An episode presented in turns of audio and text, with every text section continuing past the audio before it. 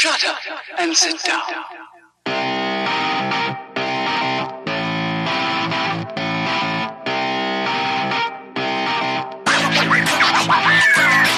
Hello, everybody. I want to welcome you to 294. That's right. This is episode 294 of Third Shift.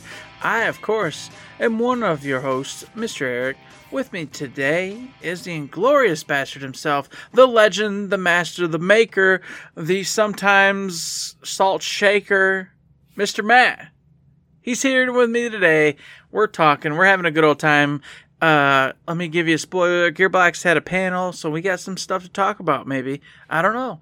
But before we get any of that, hey Matt, how's the week? What'd you do? What'd you play? Anything going on that we should know about? What's up? My God, Eric, I got stuff to talk about. First up, the reason why we had to pre-record and record separately last week went out to a show called Swonderful with a singer and orchestra doing all the Gershwin songs, big famous songs, musical songs, sort of like opera songs too.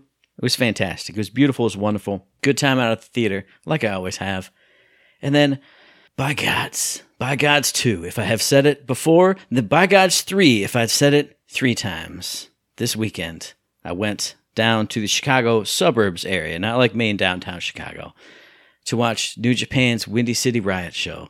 Because for the first time ever, New Japan wrestlers came to the Chicago area, which is three hours, 30 minutes away. It's right around the corner.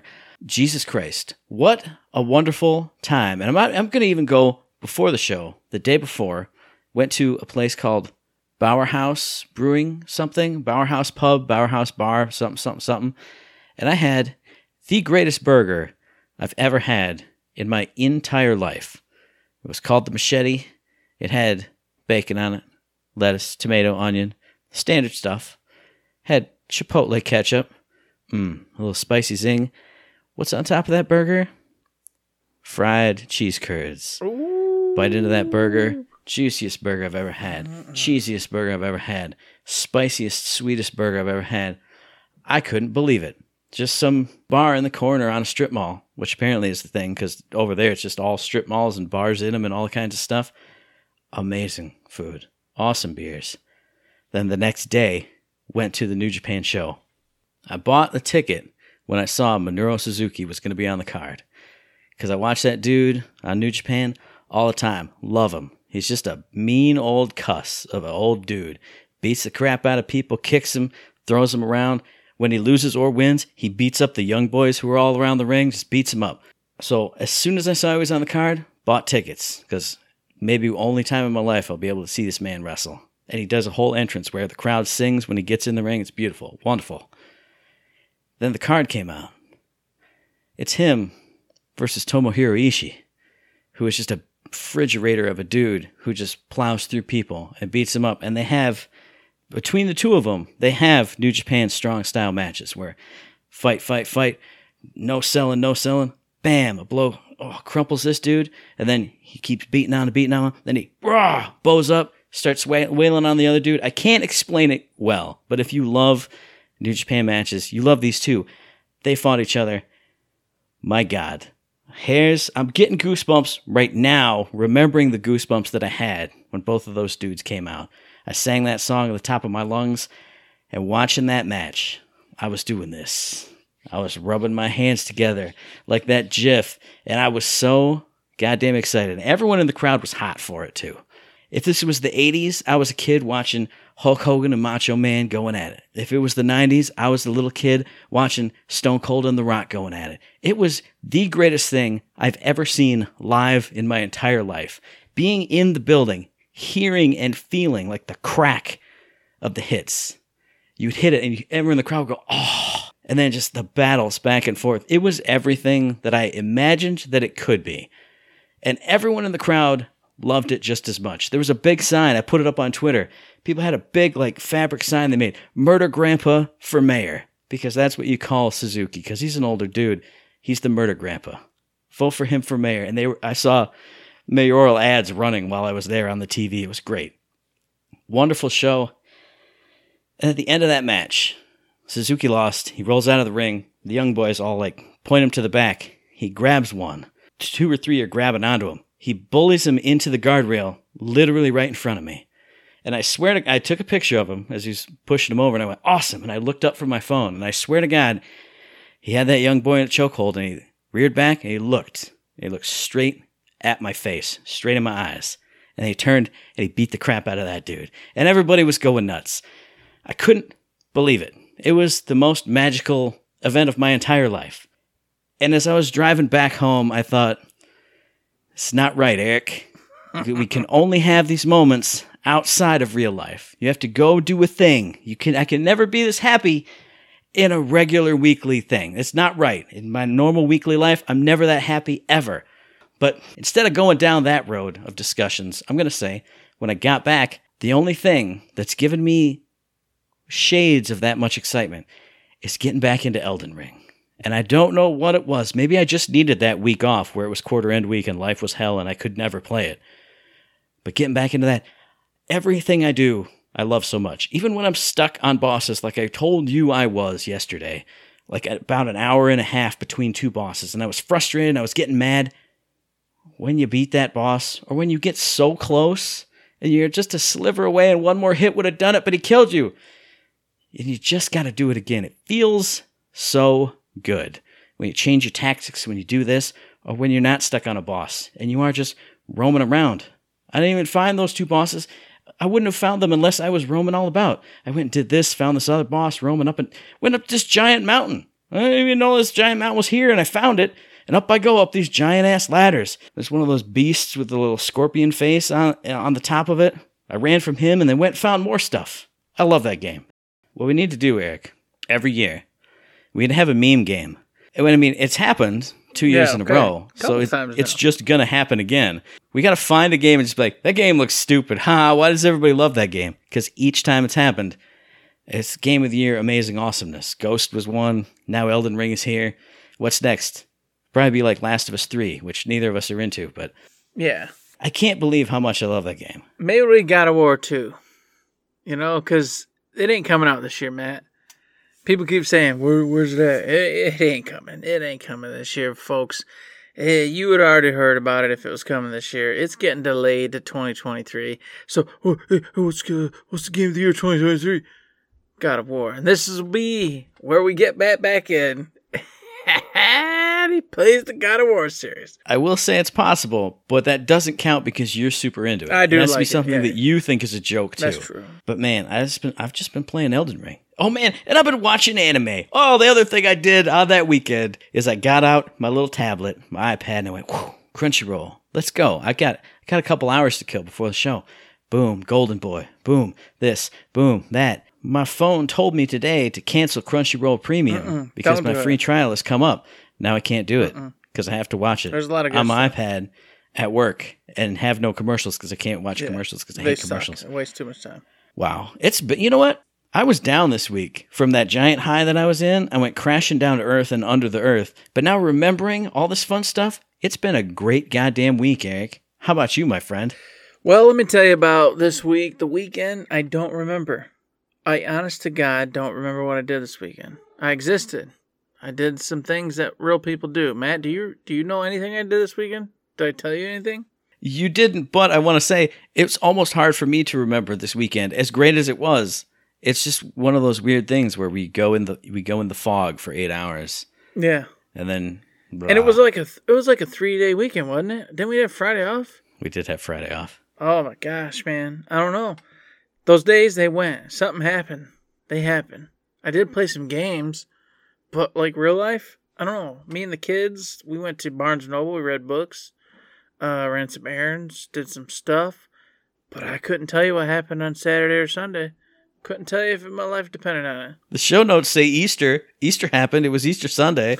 That's right. You're right. It was Easter. Yeah, we did a whole Easter thing. We went to family's uh family's stuff. and here here's just funny. All right, people can probably relate. So we go to family's in law's house. You know, the wife's uh, uncles and stuff, and uh, everything's fine. One family member they believe that the Earth is flat, and uh, you know Easter eggs symbolize like um, demonic blood on eggs or something. I don't know. It's weird. So then we got like this other this other pair, the the actual uncle and aunt, and they're very like strict, you know, like we are the rulers of this home. So, anywho's, all this is in a play, right? The people that we generally hang out with, they don't come. They're sick. They don't come. All right. So here we are. Then my uh, wife, she's like, "Oh, let me help. Let me help you because uh, her aunt can't really move around real well. Let me help you get your plate made." No, that's okay. That's okay. But she's already standing, so she gets the kids' mates plates made. And generally, there's like food all over the table, whole table, like wide food. All right. Sometimes you pass it around, but guess what? We have kids as a barricade in this whole side of the room. So she's like, "Well, no, seriously, let me get your plate. What would you like, and you know, of mine, and I'll help you out. That way, you're good." And both her, the aunt, and the uncle are like, "We're gonna pass these plates." So my wife, she goes, "Yeah, all right, I'm done. Sits down." And so they're like, "Well, pass the plates." All right, so people start passing this food around. Well, it gets to her spot. She's like, "No." Nah. So now we have to like divert the plate across the table, back across the table to make this work when we're gone. And then inevitably, one of the kids drops an entire plate full of food all over the floor. It was a whole thing. And I, I had a moment, and I sat there and I'm laughing. To me, this is hilarious. I go, I go, you know what? This is this is that classic tale of a holiday you have with family, in laws, whatever it is. and you're like, yep, this is why we don't do things with people. This is why right here. All because of all this. I say it all the time, Eric. I say it every time you and I talk and you tell me something. And I go, man, I need to just talk to you all the time because my life is so great. I, any, you know, I don't have in laws, obviously, but anytime I go to my extended family, everybody's happy, everybody's fine, everybody's smiling, everybody's happy and wonderful. There's no conflict, there's no nothing. And granted, I don't do that a lot, but still, I don't have to go and have bad times ever. I don't ever have to do that, and it just it just blows my mind. Just wow. The beautifulness of the world, the world, man. I'll tell you. So, so that all happened. Anyways, it was great. You know, I had a good meal, had some some times, and did the thing. Easter went by.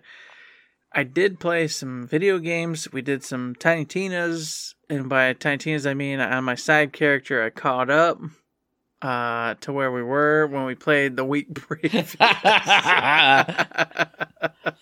so of course I'm sitting there, I'm like, oh yeah, the really fun quest where you you know the, get the polka dots on the uh the goblin and tell her hey oh and then she falls in love with the goblin said and then I was reminded again of that beautiful moment when Butt Stallion had her head. Whoa! Spoiler alert! Spoiler, spoiler alert! Doesn't alert. matter. Anybody listening to this show, Matt, has already beat the game. They're in the cash chambers doing stuff.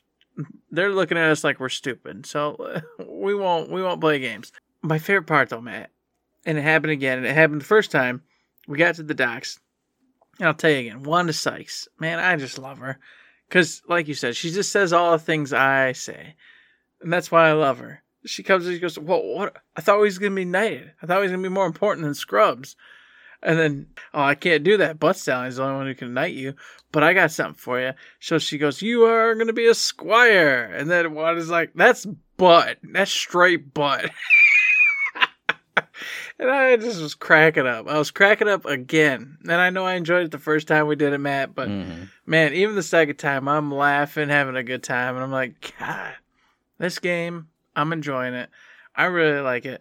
I really look forward to us getting actually on board and playing it and having some more fun with it. Mm-hmm. Maybe more than just two hours, for freaking God's sakes. Maybe one night we could play for more than just an hour and a half or two hours time. Don't tell me, dude. You're you're the one who had family just show up in the middle of the night because that's apparently a cool thing that just people just do. It's come Once on again, over. My life Show up at ten thirty at night. That's just great. You stare, man. You constantly look at me like I'm crazy. Like this ain't true. You're lying to me. It's I'm not lying. This this stuff it happens.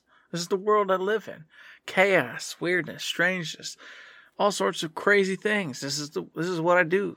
This is how I roll. This is how I roll. That's why when I go, man, I'm not gonna be able to handle that. And you go, why wouldn't you be able to handle it? I say, trust me, Matt. It's not gonna work out you shake your head, you go, it's impossible. There's no possible way. It just is. Just accept it. It's wild. It doesn't make sense, but it is the reality of it. So yes, I caught up to where we were. You know, I got my secondary character up there, and I can't wait for tomorrow. Hopefully, nothing goes wrong, nothing changes, and we get to have a really cool session of some more Tiny Tina's Wonderlands.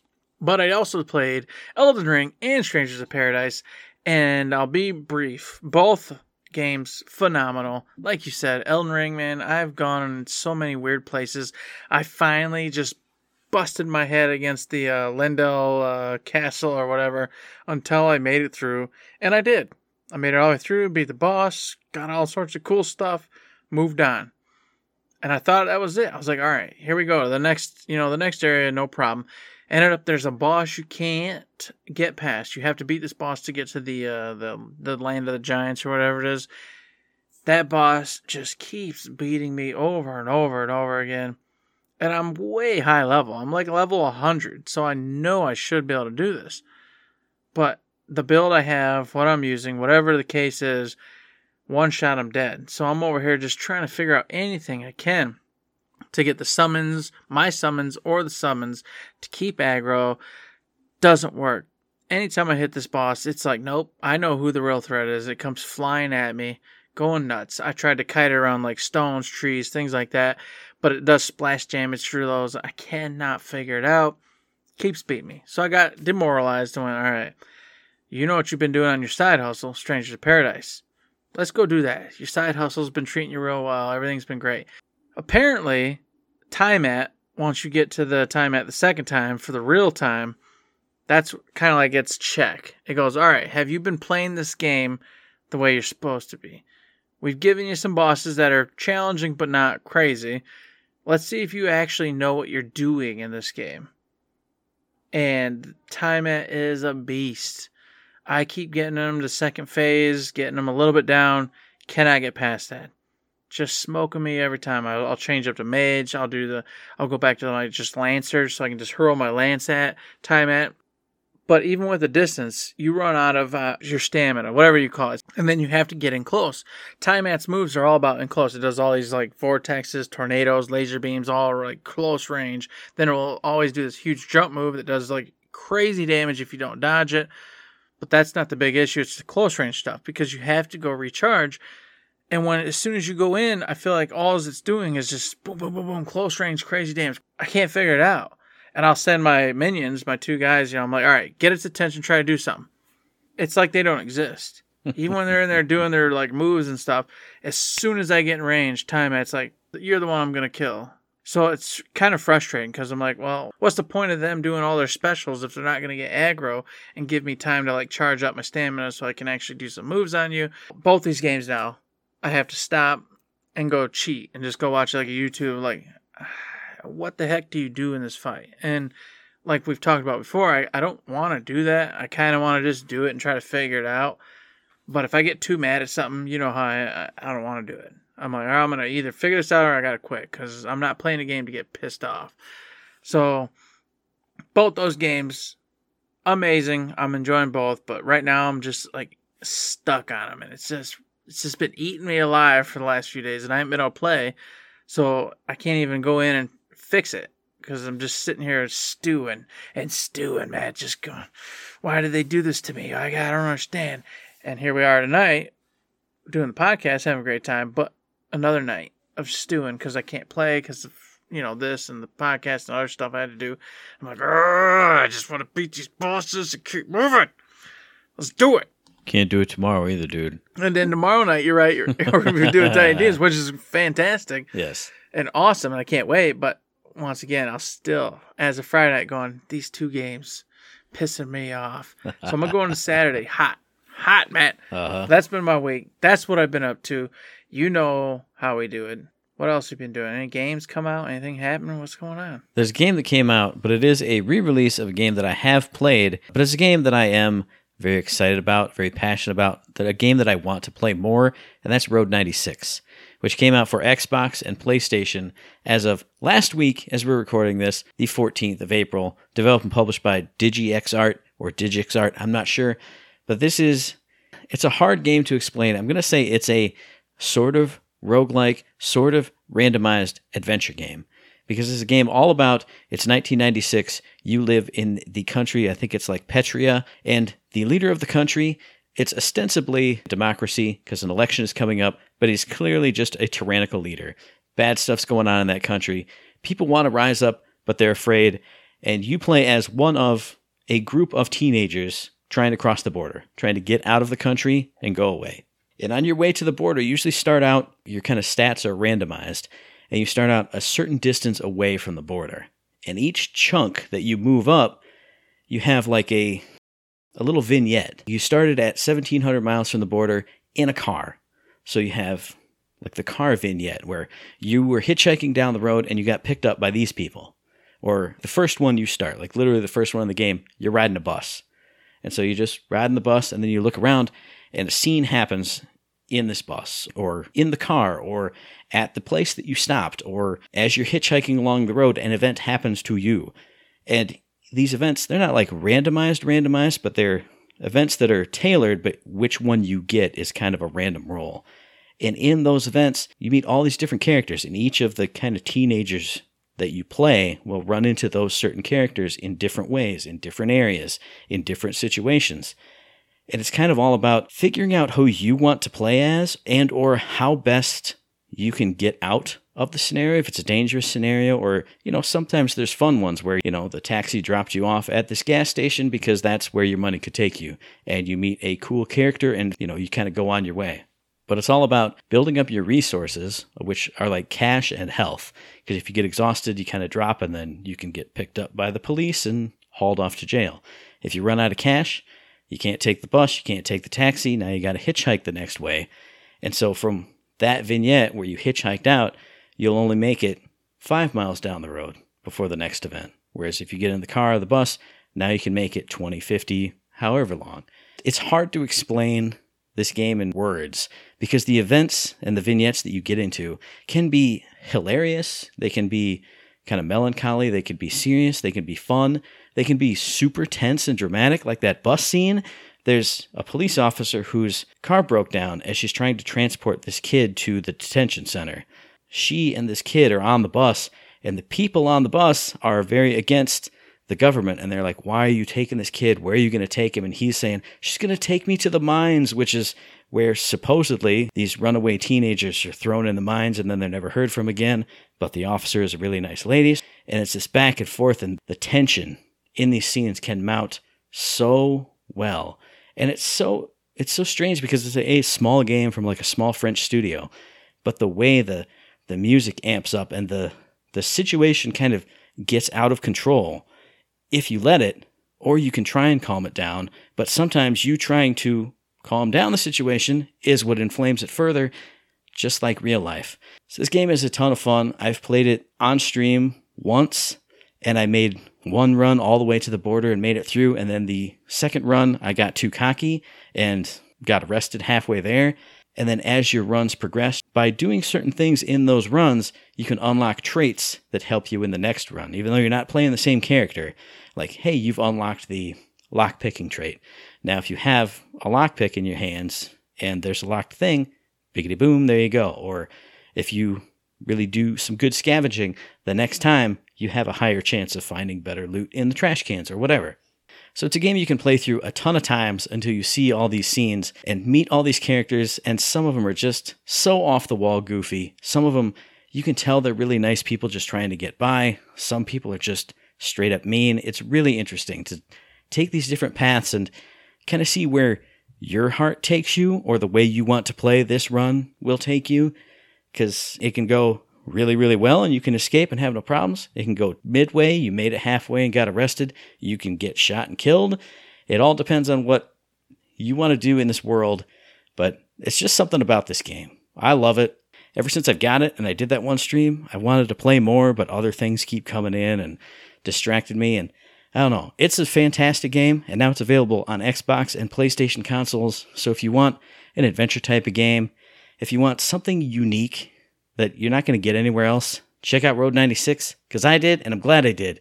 You will be too. Bamo! And while you're checking out that game, let me tell you, there's a game that slipped my notice. It went by, it came out last year, but I only just caught it, and that's Chernobylite and that's a game that was made by the Farm 51. It's out now for the PS5, Xbox One X. It's been spruced up, you know, all the usual gimmicks. This game totally gave me the Metro vibes. Okay, and I was late to those, way late. I came in way late to those. Really enjoyed them. I loved that whole like uh, Eastern vibe going on, uh, survival horror type thing, and that's what this is except a bit clunkier. It isn't more just a first person. It is a first person shooter, but those are like your typical first person shooters.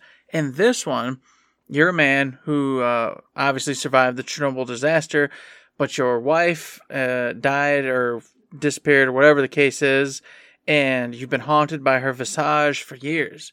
So you decide to go back to the Chernobyl disaster area site and figure out what the hell happened, uncover the secrets, see what what, what happened exactly to your wife. That whole, the whole thing. You know, it's kind of a typical uh, horror story. So there you go. You go. Some cool stuff happens. You get this magical gun that can handle these ghosts that appear in the Chernobyl area, and you also encounter these soldiers who are trying to stop you from figuring out what the hell's going on. All standard stuff. Really neat. The cool part about this game, though, that kind of caught my interest was two things. One, the realistic thing was that this game's, you know, has the survival horror type stuff having the first person shooter things going on. But instead of it just being a linear experience, you have to actually find and traverse the area, find NPCs, ask them to join you. You have like a base, and then they'll start uh, in old school style, like, hey, send them on missions. They'll now go gather resources for you, clear areas, do this and that, clear baddies, so you can traverse areas, you know, with ease and not have to worry about the baddies going on, that type of thing. So every mission you have, not only does it get you closer to the you know the end of the story about what happened to your wife, what's going on. But you find NPCs along the way, recruit them into your group, then you build your base up. And by building your base up, I mean you have to build uh, crafting tables, uh, areas to sleep, live, that the whole thing, the whole base building operation happens. You get them on board, you start sourcing them to quests and missions and doing stuff like that, which I like. I like that kind of thing. And then on top of that, like I said, in the missions, you can go ahead and once finished with the mission, you can say, I don't want to leave. I want to scavenge. So now, now you can go around and just collect every resource in that area there was, find any kind of hidden items, anything that would interest you if you're into that, you know, that sort of thing, and do that. And I was like, well, that sounds really cool, especially in this, you know, this Russian Chernobyl environment. That's pretty neat. And and I was like, wow, I don't know. I'm still kind of not sold on this it, it is an older game. You know, it's not the graphics aren't like oh out of this world or nothing. But then something happened, Matt, and I went, God, this is a game for me. So when you're in Chernobyl, obviously radiations is happening. You're getting scared. Things aren't, you know, things are weird and spooky. So to fix yourself as you see the perimeters go wrong, what do you think you need, Matt? You need whiskey. That's what you need. That's how you fix yourself, Matt. Yep, yep. I knew it. I was going to say either there's something to do with whiskey or old Russian dudes around a campfire singing a song no. and drinking whiskey because that's what's what yep. what got you into Metro. So that's it's got to right. be it's got to be whiskey related. and it was. Uh, apparently, you just drink whiskey and then you heal yourself. And I went, "That's beautiful. That's just poetry right there." You know, I got to play this game now. So this is the second Eric trope. We know the first one is just someone who swears a lot and says, "Let's kill everything," mm-hmm. like Wanda Sykes in Wonderlands. The other one is just drinking whiskey, being a drunk. So the next time we play a game together and then we find a drunk character, you'll be like, "This is the best game ever. This, this is the best favorite. guy. Look at him! Look at him right. rolling on the floor." Rah! I don't even know what's happening. oh, and I'll be cackling. I'll be loving it. I'll be having the best time of my life. So yes, that is the second part that just drew me straight, and I'm like, oh my goodness. But between that, the joking part, which is still awesome, and then just the reality that I really enjoyed Metro, and this kind of has that vibe, but more of just a, a spooky, like kind of uh, explore the environment and send out your minions or whatever, your NPCs to do stuff, and and just figure out what happened. I don't know. It looks cool. It looks like something I'd like to play. If you're into that sort of thing, the uh, I think they were calling it like a European survival horror type game. Apparently, that's a genre. I'm not too familiar with it, but whatever. I, that's what I was told, so I'll tell you that too. okay, okay, so uh, this is a side tangent discussion. What is with all the genres lately? Like I know. when I was looking up Weird West for my release a couple weeks ago, they're like, "Oh, it's the latest immersive sim. Immersive sim is the genre that uh, these people have been doing. Dishonored, it's an immersive sim. Uh, it's not like a stealth game or a powers game or just an action adventure. That's an immersive sim game. Oh, I really wish we had recorded this podcast like two weeks ago because I was listening to one of my podcasts that goes super deep, like on one game. It'd be like two hours of them discussing uh-huh. it. They had the absolute worst genre I've ever heard. It was instead of Metroidvania, it was like six words in a row, and I went, "That's not a genre. That's, That's not even real. like a, like not a, real. like a run, jump, shoot, collectoroo, exploro type of game. It wasn't it wasn't that bad, but it was that long, and I went, "That's." Just say Metroidvania. I know people don't like it, but just say that. Instead, you made Yeah. up this weird thing. I don't like that. Uh, no, Now you make no sense, and there's no no no relation whatsoever. You're just making up a lot of words. outside of the six people on that podcast, nobody says that. Literally, no one. What a, Mm-hmm. it's an immersive sim game. What the hell does that mean to you, Eric? That means like farming simulator to me. It's That's an what immersive it means sim. to me. It means like actual The Sims. It means like a game in which your whole reason for being there is to just cater to these people's lives and take care of them Tamagotchi style and have fun with that. And I don't enjoy that. So instantly when you say it to me, I go, "Oh, I don't want to do that." But you've I'm seen out. Weird West is a top-down like computer RPG, like a CRPG is what I would call that one. Yeah, it reminds me of like Shadowrun and stuff like that. And Dishonored is a first-person. You could say it's a first-person RPG or action adventure. Those words don't go together, especially talking about two totally different types of games. Mm-hmm. You can't do this. I don't like it. I don't like it either. Eh, You're making up genres and things, and I don't understand. I'm not familiar with it, so I'm like, am I just out of touch? Because that's exactly how I felt. I'm like, oh, an Eastern survival horror. And I'm like, what's that mean? What's the difference? What what are the Eastern folks doing that I don't understand? That means they don't want to say it's like Stalker or it's like I think there's another Chernobyl game that I think is like a Mm-hmm. sort of survival horror. They don't want to compare it to those two, so they'll just say that's Eastern Make up something horror. a little bit different. You, you say Eastern to me, I think of Japanese. And that's what I think of. Yeah, I'm like, well, Japanese, no, because then you just say like Japanese survival horror because that is a genre. that is I a am genre because you get the girl with the dark Yeah. hair and the kids. Yeah, the, yeah, exactly. We all know what that is. I understand. so I don't know. I'm just like whatever. I I guess maybe this one I'm missing out on. I wasn't sure if I'm just out of a whole genre. Like I said, I I didn't care know about Metro until I heard about the whiskey and them around thing, and then I went, Mm. oh, I'll play that. That looks fun. So maybe I'm just lost. I don't know, but it did look cool, and I can't believe I missed out on it originally when it came out. But I got a second chance on the new systems if you want to pick it up, and maybe I will, maybe I won't. You know, maybe I'll convince my brother to do it. Who knows? Man, speaking of things, maybe you will, maybe you won't. We got shift codes for keys in two fantastic games that aren't obsolete because during Gearbox's Big PAX panel, there was a shift code for 10 skeleton keys in Tiny Tina's Wonderlands. And then after the show, there was a shift code for a diamond key in Borderlands 3. Keys making comeback. Looks like keys are back on the menu, boys. Yeah, Keys are back keys. on the menu, boys. That's how we do Now- it. I'm gonna tell you, I'm a terrible human because I said as soon as Tiny Tina's came out, I, like, I gotta get back on board. I'm gonna do these keys because we need to enjoy them while we're playing. T-. There's like been three since I said that, and I haven't got any of them. I know. I, I could I could feel it in my bones. You're I'm like, already gonna, I'm gonna get on it. And I went, we got on it for the first two, and you're gonna fall Yep. off. And I, I, fell right off. if they didn't have, I would have redeemed it because I've been redeeming it just on the phone. As soon as I see it, I click Mm-hmm. yeah, I don't know what a phone does, so I can't do that. But today, Gearbox tweeted 18,000 things. So it immediately got lost in all the shuffle. Mm-hmm. I went, I'll go back and do it, which means I'm not going to go back and do it. But if you are going to do it, you can get some fantastic loot in two fantastic games that we're going to talk about even more in the, throughout the rest of the episode. But there is a ton of stuff in just the snippets portion, not even the panel itself. Because, Eric, did you know that there's all kinds of Wonderlands news? First off, they just released a giant big update. All kinds of hot mm-hmm. fixes, all kinds of patch notes, all kinds of things. Way too many things. Way too many things. But one thing that I didn't know. So Berserker has the spin to win. What was the name of the original spin to win in that game from so long ago that we love so What's much that with that character? That one Wrath character. Yeah, that skill name was Dreadwind. What's the name of the Berserker skill? It's also Dreadwind. I'm not a Berserker, so I didn't know this until now. I'm sure everyone else, again, has Mhm. already played Already it and beat it. And Yep. every, know, they know all the things. But I went, that's so cool. That's so awesome. It's right there. And nobody would know unless you know. Unless they play. but we Mm-hmm. Yeah. do know. So it was great. That was pretty cool. And I will just say the event, which we don't really care about, was pretty cool. You know, the weekly event, mini event, cosmetics, collectors, increased chances of cosmetics to drop from bosses, especially head, face gear. That sounds awesome. How do we not care What? about that, Eric? That's the best Why do thing. we not care? Because we're never going to get to a boss. We're going to get interrupted after 37 minutes and we're never going to see the next boss. We're not even going to get to a chance. And then by the time we play it next week, guess what? It's going to be next week. So the cosmetics, collectors is going to be over, man. That's why I'm sad because I'm like, wow, this is cool. Me and Matt are going to get screwed. I can feel it in my bones.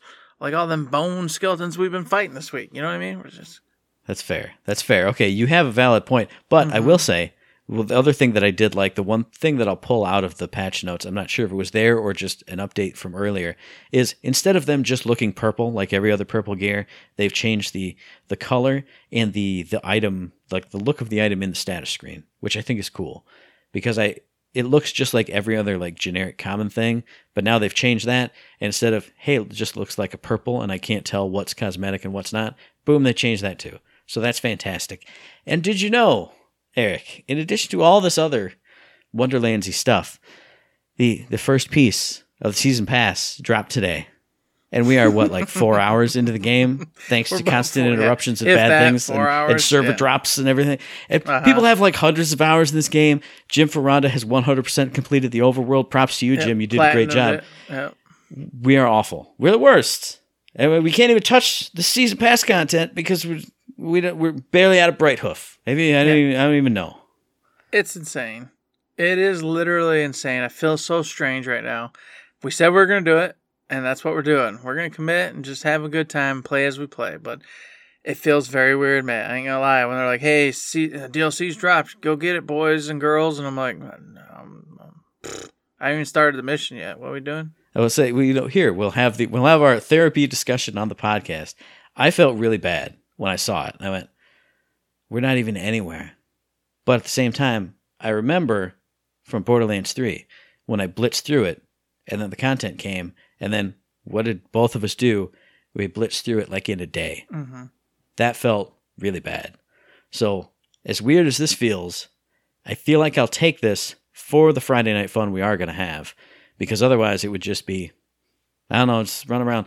Where are you at? Where are you we at? Uh, we're in the same place. That's where we are.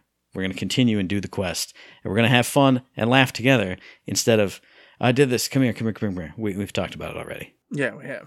It does feel weird, and I feel like a slacker, but it's going to be worth it in the end for us, like enjoyable experience wise. But uh, if you are on that, of course, it's Vesper. She's waiting in the Dreamvale Overlook. Go find her. She's got some new stuff for you to do.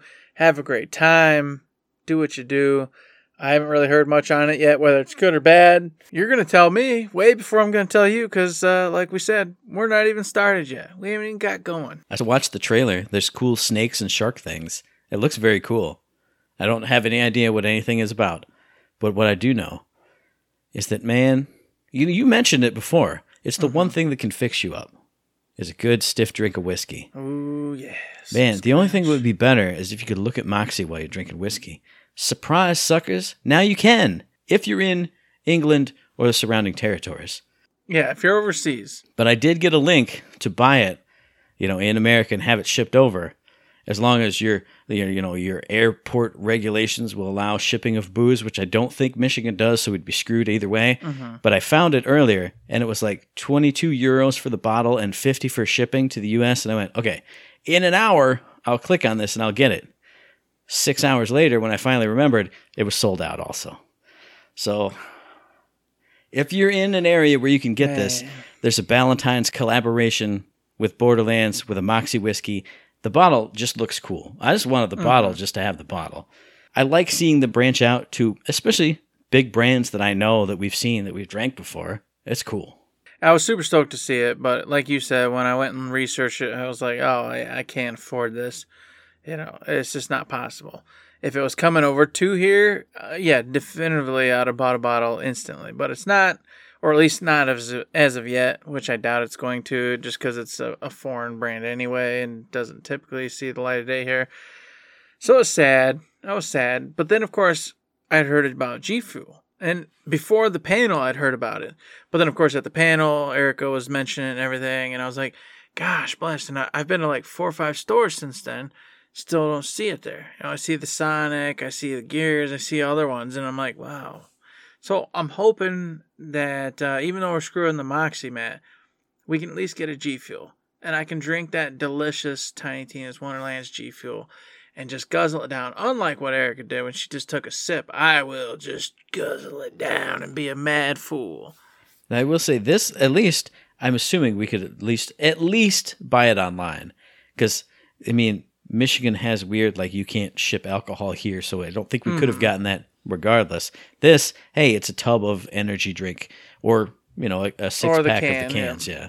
I would probably get the tub because I have a little like sort of vitamin slash energy thing that I put in my my big water bottle that I take to work. Yeah, the tub's healthier anyway because I think the tubs, you know, those tubs, they generally get rid of all. Well, G Fuel gets rid of all the sugar too. I don't know. Maybe they are the same, but whatever. Yeah. But I might get that and then like put one scoop in the big thing so it's spaced out more. You know, I don't know. Mm-hmm. I got excited because. Wonderland's branded stuff. I could just that could be like my next vitamin bottle. I just once I go through the G Fuel, then pff, vitamins go in there. Mm-hmm. Now I can see it forever. It's just right there. Yeah, it's just a cool thing to remember, a cool game, and have a fun time with. hmm So that was neat. And then, of course, uh, she also touched, talked about their brand in general, getting some more stuff out there with European, Japanese, other influencers uh, coming out with cool merch for uh, the Tiny Tina's Wonderlands, which is also, you know, awesome. Some of it's very expensive, though. I've also, you know, I went and looked at some of it and just, uh, you know, if you got money and you got money to spend, hey, check this stuff out because it's really cool. But unfortunately for myself, it just isn't in the cards. It's one of those, oh, it's great to look at, but not going to happen unless they get some of it here naturally where I can just go like to uh, Hot Topic or something and pick it up. Or you can go to gearboxloot.com because they did have a discount code PAX 2022. I screenshotted No it off the presentation. And I will say, I went there. I had spent a long time since I've been on gearboxloot.com. Mm-hmm. They did refresh the site. It looks nice and cool and different. So I didn't have a chance because I was at work to see if there was a bunch of new stuff on there, especially for Wonderlands. I'm sure there is. But if you want a discount code, PAX2022 will get you some denomination of money off. I'm not sure she said. She just said, here's a discount code. Here's a discount. Yeah, there was no specification, but definitely go check it out because there's a lot of cool merch, and I, I really want some of it. So maybe I'll go there myself and use that code and maybe actually pick something up. So Matt, you know, let me give you a little bit of uh, uh, back screen here. Matt, he said no. He was going to take this off. He was going to throw it in the trash can, and we won't talk on it long because we got to get to the panel and we're already running short on time.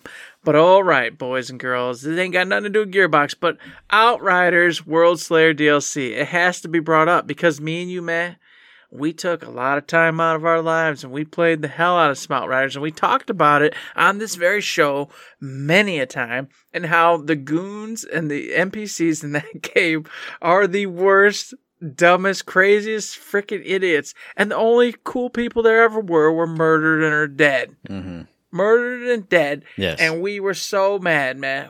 We were so mad. We were so mixed. It's just uh, like this whole whirlwind of emotions. It's just we enjoyed playing this game, but at the same time, we hated some of these people so much. We just wanted to choke them to death and never want to see their faces again. There's no conflict. There's no swirling of emotions. There's one emotion, and that's fuck that game. No, the game was great. Because of those dumb people, because of that stupid end boss with his million stupid yeah, with his void things. bullships. No. Yeah, that that part was. No, I ain't no. gonna lie to you. You're forgetting the night tonight though, Matt. We would sit there and we're just da da da da da using awesome abilities, going up and just racking through the area. You know, from spot to spot. I loved that. That was so much fun. But here's why we're not going to talk about this DLC, Eric. Because Hmm. you're not going to buy this DLC, Yes, I will. and you're never going to play this game ever again. Yes, I am. No, you're not. Don't lie to Yes. me. Uh, You're a, We you can't are. spend money. You're a dirty liar. You're dirty. I'm ca- not spending money out. on a No. goddamn game. No, Yes, No. we got to do it. no. The, here's the whole thing. The whole reason I bring it. Up. The story continues, man. We can't let it end. The story goes on. They have new story missions. So we get to keep figuring out what happened to these idiots and what's going on with these clowns. Not only that, but there's a few new biomes. So we get to go to new enemies, new areas. We can't let it die. We can't let it end. It keeps going. We have to figure out what happens. I think Rad Brad can figure out what happens. And we'll watch Rad. We'll, we'll say, yeah, I could. Man, that forest place was so cool. Remember that lava zone? He'd be like, oh, man, you kept falling in that lava. And I'll go, ha, ha, I sure did, buddy. Ha, ha, ha. Whoa, hee hee. I'm very sad. I thought we had better times with this game.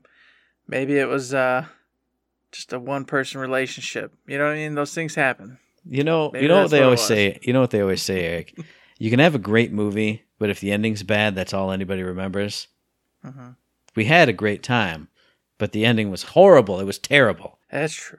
I don't know, folks. I just want to let you know we did talk a lot, a lot about Outriders. It was a part of our lives for uh, a chunk of time. I'm interested in continuing the story and seeing how these people I hate come out of things. I don't want him to come you can out of hear, things. I want. He you know doesn't want to hear about it. He doesn't want to know. He wants to end it here. So that's it. Here's the DLC that I'll buy. if it's like Undead Nightmare, oh, zombies came out and they ate all the friends, and I'm the only only the Outriders are left alive. Perfect. I'll sign up. Sign up for that. I'll shoot monsters. I'll shoot. This will be the one zombie thing that I like because they ate all the stupid characters. Well, the one-eyed chick tries to kill the scientist dude. So maybe she succeeds. Maybe maybe there's some hope. She's not gonna succeed. I know, It's not gonna work. I'm just trying to lure you in. Maybe you'll maybe there's new skill trees, new everything for your your class. Uh, there's new points that you can collect from doing the campaign mode that allow you to get some new abilities going on. Uh, obviously, a bunch of new weapons, all sorts of new stuff. Maybe I'll keep badgering you. We're gonna go from something that will never be enjoyed by anybody to It something will be. You're wrong. I hate you, man. to something that was enjoyed by all because I preface before we get to the panel. I mean, the Gearbox like setup at PAX East looks phenomenal. It made me so sad seeing the giant booth and the like the dis- you know the the merch display that we kind of talked about already, all lit up, looking like a proper chopper. It looked phenomenal. Mm-hmm. And then the panel showed up, and there was all kinds of good times, all kinds of fun stuff. But the things that stood out for me were game reveals from Gearbox Publishing. We've seen a teaser for Hyper Light Breaker before, which is the sequel to Hyper Light Drifter. It was basically the same trailer here. But then the trailer that didn't want to play and decided to play eventually Relic Hunter's Legend. Obviously, we know basically nothing about it. They said shooting and looting, Mm-hmm. and they showed maybe 15 seconds of action. But that 15 seconds, it caught my attention. Like hordes of enemies and all kinds of shooting and jumping around, and I couldn't tell if it was fat pixels or really hand drawn graphics, but the graphics looked sharp and the action looked fast and fluid. It looked like a lot of fun to me. It caught my eye. I'm going to be looking out for it. I was mixed. Uh, I was with you. I was in, I was like, okay, this looks like something you know we could just have a great time with, like one of those side games we play on a Friday night. We don't really feel like our main adventure, you know, just going in, lots of lots of bullets, everything going on, lots of enemies on the screen. But it threw. What bugged me? It wasn't the graphics, wasn't anything. It was the weapons. When the weapons popped up, it had that Fortnite look. Like it looked bubbly. It looked uh it didn't even remind me of Fortnite to be honest. The first thing I thought was Kingdom Hearts uh in the bubblegum ships. Wherever that crap was. I wouldn't know. You probably don't even know. But it just looked really kind of hokey to me. I and I was like, ah, I don't like that. I wanted it to be just gritty, realistic. I don't even I don't even care if it's realistic. It doesn't matter. I just wanted it to be anything but bubblegummy. And maybe it's not. Maybe it was that one image they showed of the gun when it pulled up and it started showing you the stats of that particular weapon. But it was all like triangles and circles and just made of like bubblegum pieces basically. And that that really threw me off. Like I took a sharp turn and I went, "No, I don't want to play that." But the rest looked good. Like it looked like fun. And I'm like, "Okay, you could be hitting them with cotton candy on a stick if that action looked that fun and plays that fun.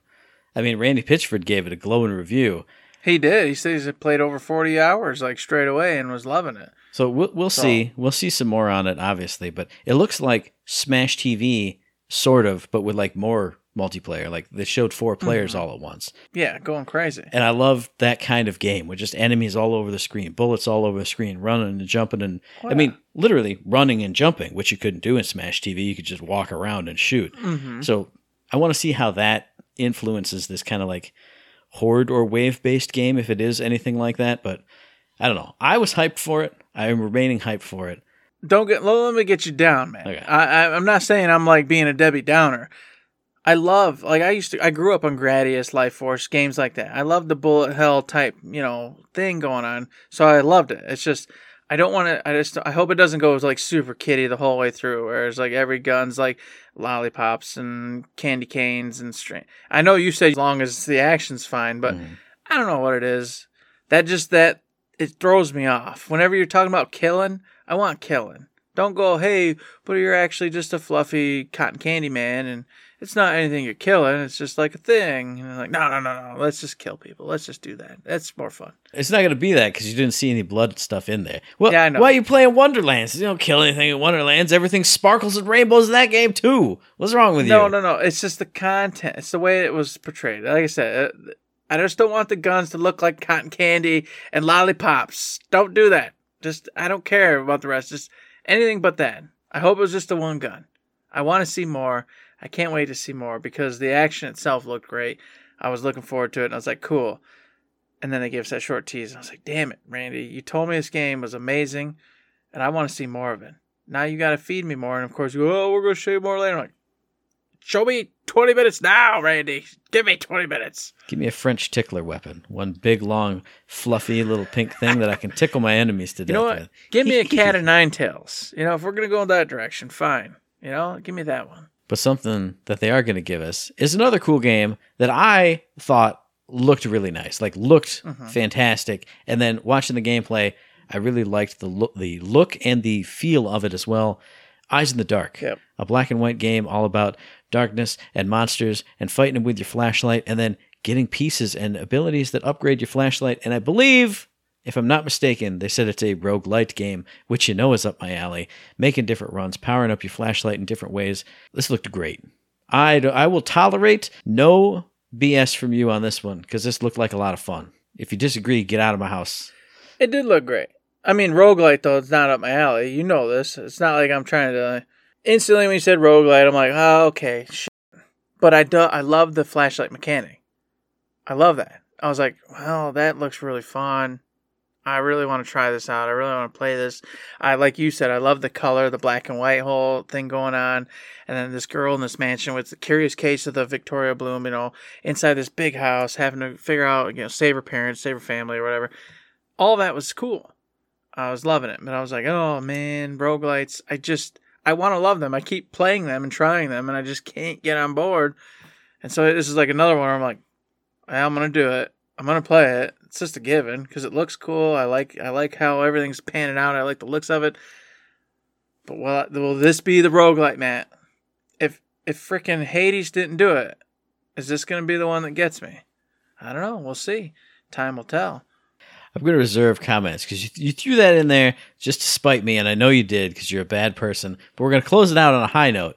No, I really love the game. It looks great. I'm not being an a hole. I'm just saying, Rogue roguelites. I just keep buying. I bought. I've got like five of them. I've never finished because I keep going. This is the one. I can't wait. Nah, I hate these games. Even though it's not a bad game at all, I understand. But But something that we should both be excited for. Yes. Because it is a sequel, not not like a direct sequel, but another entry in the franchise of a game that we both loved. That was awesome. That generated brand new characters got, that got folded into the major series. Randy Pitchford at the end of the panel. After all the stuff, after all the rigmarole, after all the talking, a new entry in Tales from the Borderlands developed in-house at Gearbox. So this is this is a twofer. Not only is it a new Tales from the Borderlands, which Tales from the Borderlands is my favorite piece of Borderlands, probably, like just story wise, character wise, interactions wise. But this is possibly what you have said for a long time.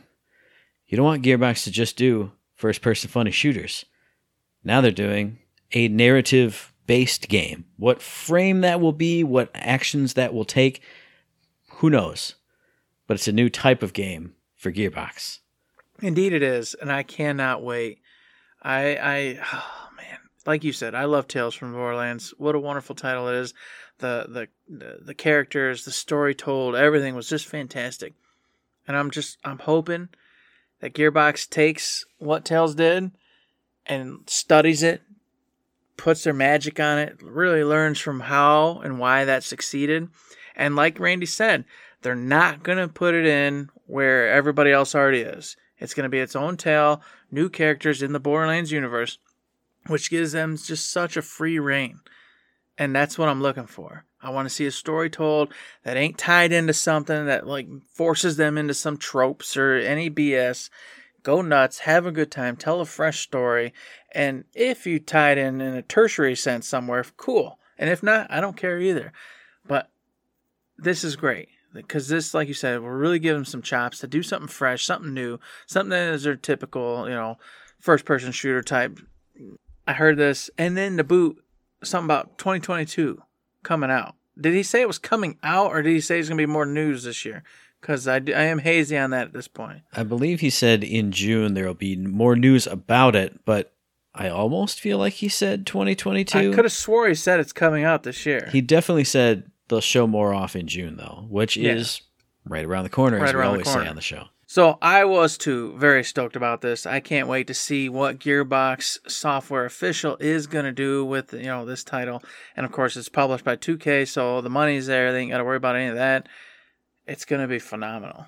I just hope that they take the same kind of, not the same kind of style, but Tales from the Borderlands had so many visual gags or like alternative, like when you could choose your dialogue options. You could make so many references to other things or jokes from like outside the typical Borderlands humor via your choices.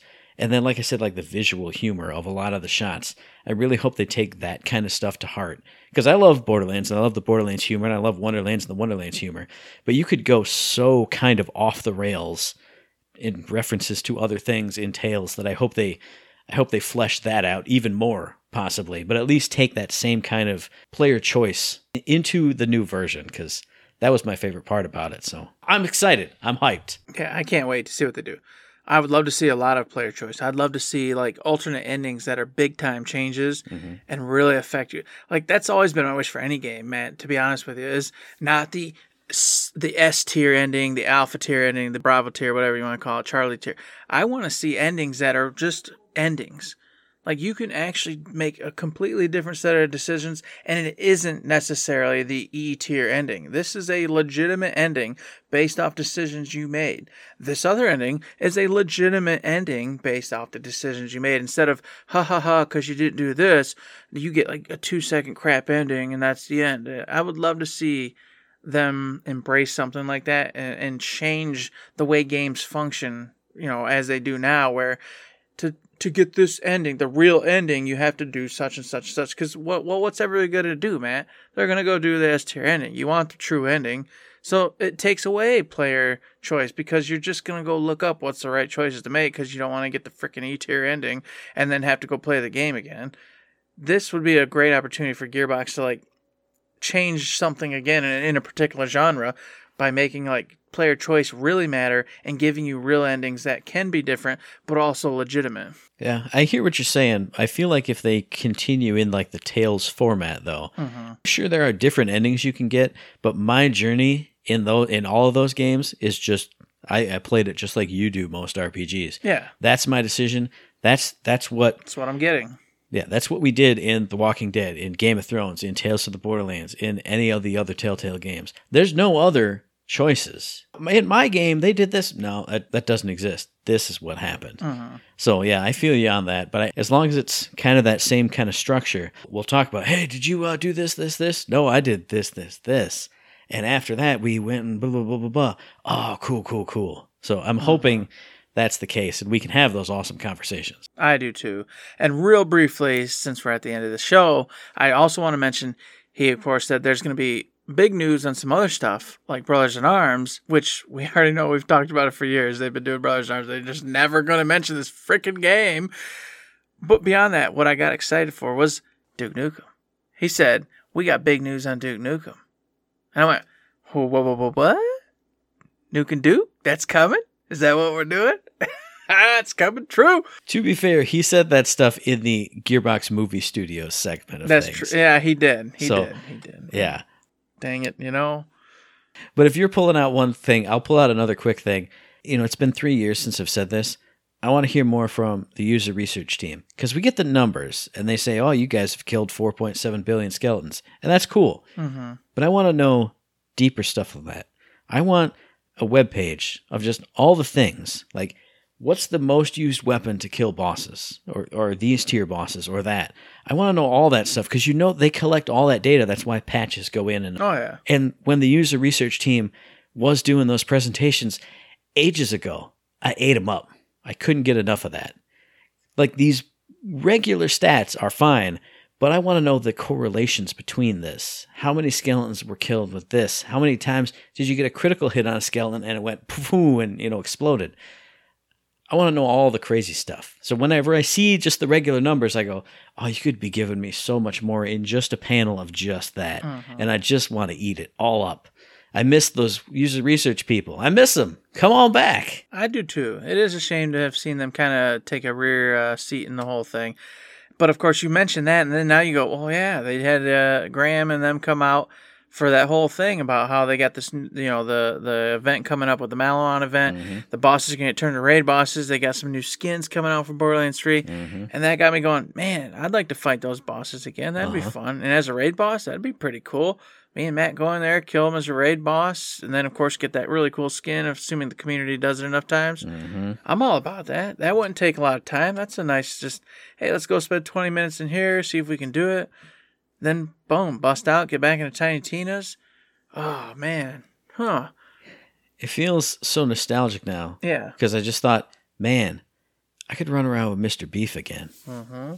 and just instantly never die and see you smack up. going whole hog as Iron Bear. Mhm.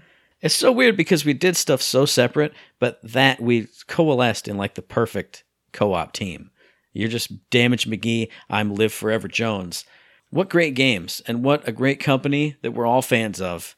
And people could say whatever they want, but man, Gearbox gives you such good gameplay experiences that you can experience with your best buddy. So tell us about some of them via the email, thirdshiftme gmail.com, on the Twitter machine at thirdshiftme. Find us on Facebook under Third Shift. Tell us some good Gearbox stuff. Did we miss something from the panel that you're very excited about? Are you very excited about the same things? Are we totally wrong on something? Let us know via all those things. Do it. Do it. Do it. That's right. You can do it. And of course, while you're doing that, head on over to Patreon. Like a little old tip jar. Throw us a buck, two bucks, three bucks, kind of bucks, any bucks. Helps us out, keeps the lights on, pays the bills, lets us uh, upgrade equipment, do all sorts of fun stuff. You can do that for us if you like the show, if you like what you're hearing. If you ain't got money and you do want to support us in some other way, Matt just told you. Go give us that feedback. Go tell us what's up. Tell us uh, some questions. What do you want us to talk about? Things like that. All that's fun. Any interaction's great. Five star reviews on the old uh, Spotify, on the iTunes. You know how it goes. You've heard it a billion trillion times.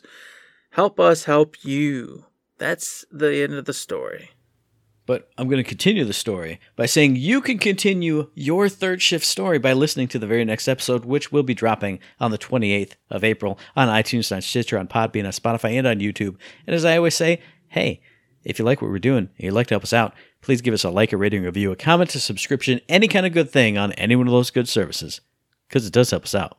And we really do appreciate it. You know we really appreciate it, just like we appreciate those five star reviews. And someday, like I said, I'll check that Spotify, cause apparently there's like three over there. But I don't know how. I don't even think I got the information for that Spotify for the Third Shift Me account yet, but maybe someday I will know. We'll see. But I appreciate those who have done it. It's so gratifying and awesome. Thank you so much. And with that, there's nothing else to say but. Don't Don't forget to say.